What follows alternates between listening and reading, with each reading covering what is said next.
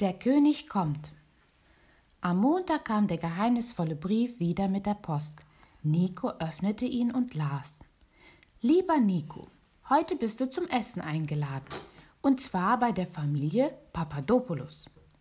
Kostas, dein Sohn, den Sohn kennst du schon. Er geht in deine Klasse. Das Essen wird ein ganz besonderes.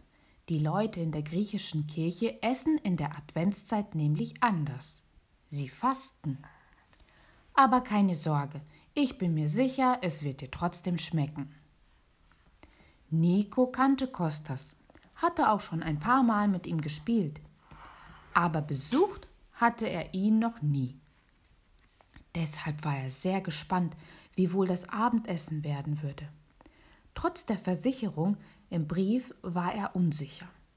Wenn man fastete, dann aß man doch nichts, oder? Doch Nico hatte sich die Gedanken ganz umsonst gemacht.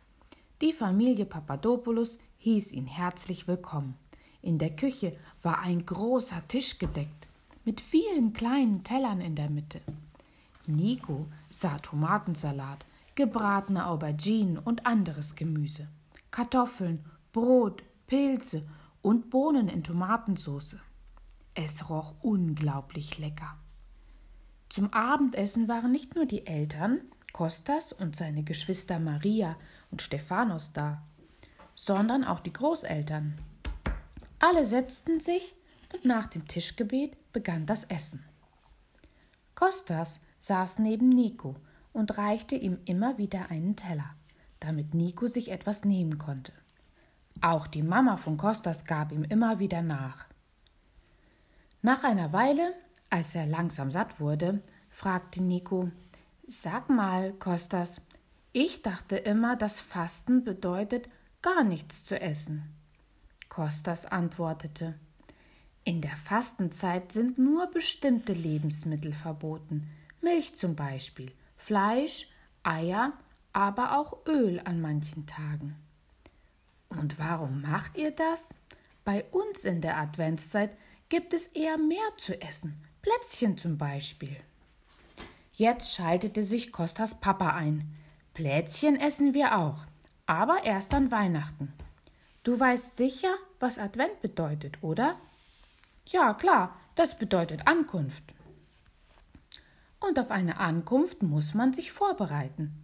Eine Art der Vorbereitung ist das Fasten. Wenn wir nicht mehr so viel essen, haben wir mehr Zeit, uns auf andere Dinge zu konzentrieren. Zum Beispiel beten wir in den Wochen vor Weihnachten mehr.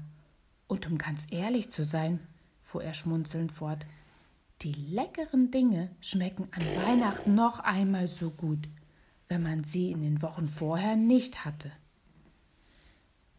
Wenn dann endlich Weihnachten ist, gibt es ein großes Fest bei uns. Ja, warf Kostas ein, ich freue mich jetzt schon auf die Süßigkeiten und auf den Lammbraten. Das wird herrlich. Nico dachte bei sich, vielleicht ist es wirklich gut, manchmal auf bestimmte Dinge zu verzichten. Dann ist es umso schöner, wenn man sie wieder hat. Aber diesen Gedanken behielt er erstmal einmal für sich. Er konnte sich schon denken, dass seine Geschwister gar nicht begeistert wären, wenn er für den Advent eine Fastenzeit vorschlagen würde. Und in Lukas 19, Vers 38 steht: Gepriesen sei der König, der im Namen des Herrn kommt. Friede in der Höhe und Ehre im höchsten Himmel.